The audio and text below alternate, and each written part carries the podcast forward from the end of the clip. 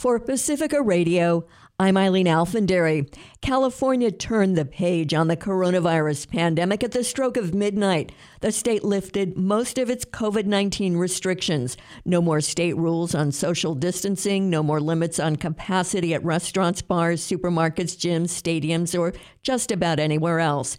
Governor Gavin Newsom came to San Francisco to mark the pandemic milestone, saying the state is poised to come roaring back. Hopefulness and confidence that the best days are not behind us, but the best days are ahead of us. So in that spirit, I am here as well to highlight and announce as the bells ring in a new day here, not only in San Francisco, but the state of California as we look forward. For now, masks will still be required in places like public transit, airports, healthcare, and indoor school classes. Californians who are unvaccinated are expected to wear masks, but the state will not require enforcement measures. The workplace safety agency Cal OSHA is expected to vote to change its rules on Thursday and allow fully vaccinated workers to drop their masks. The official U.S. death count from COVID-19 will top 600,000 today. It's certainly an undercount.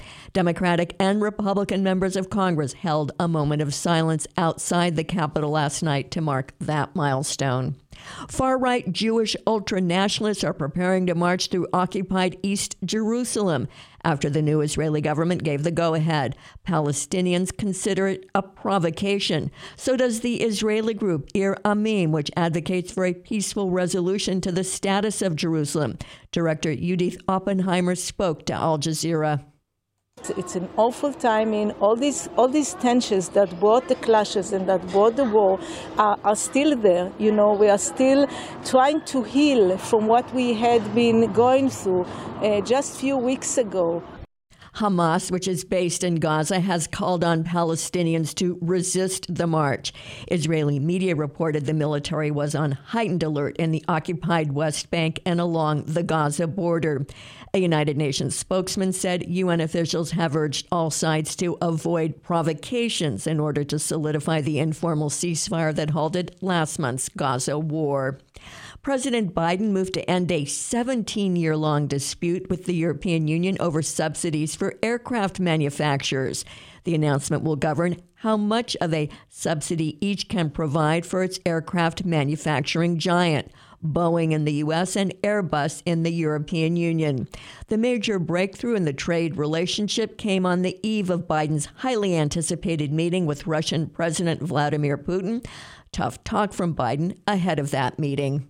I'm going to make clear to President Putin that there are areas where we can cooperate if he chooses. And if he chooses not to cooperate and acts in a way that he has in the past relative to cybersecurity and some other activities, then we will respond. A NATO summit communique on Monday declared China a constant security challenge and said the Chinese are working to undermine the global rules-based order. The Minnesota Court of Appeals has affirmed key approvals by state regulators of Enbridge Energy's Line 3 oil pipeline project. A three-judge panel ruled 2-1 that the Public Utilities Commission correctly granted Enbridge the permit the Canadian-based company needs for the Minnesota segment. More than 1,000 tribal and environmental activists gathered at construction sites near the headwaters of the Mississippi River to try to block the project. Hundreds have already been arrested. Opponents of the more than $7 billion project say the heavy oil it carries will accelerate climate change and risk spills in areas where Native Americans harvest wild rice, hunt, fish, gather medicinal plants, and claim treaty rights. Activists vow to keep up a summer of resistance. They're calling on President Biden to stop the project. A former government contractor who was sentenced to federal prison time and the longest sentence imposed for leaks to the news media has been released to home confinement. 29-year-old Reality Winner was moved to home imprisonment and remains in the custody of the Federal Bureau of Prisons. She pleaded guilty in 2018 to a single count of transmitting national security information. Authorities never identified the news organization, but the Justice Department announced Winner's June 2017 arrest the same day The Intercept reported on a secret NSA document. It detailed Russian government efforts to penetrate a Florida-based supplier of voting software and the accounts of election officials ahead of the 2016 presidential election.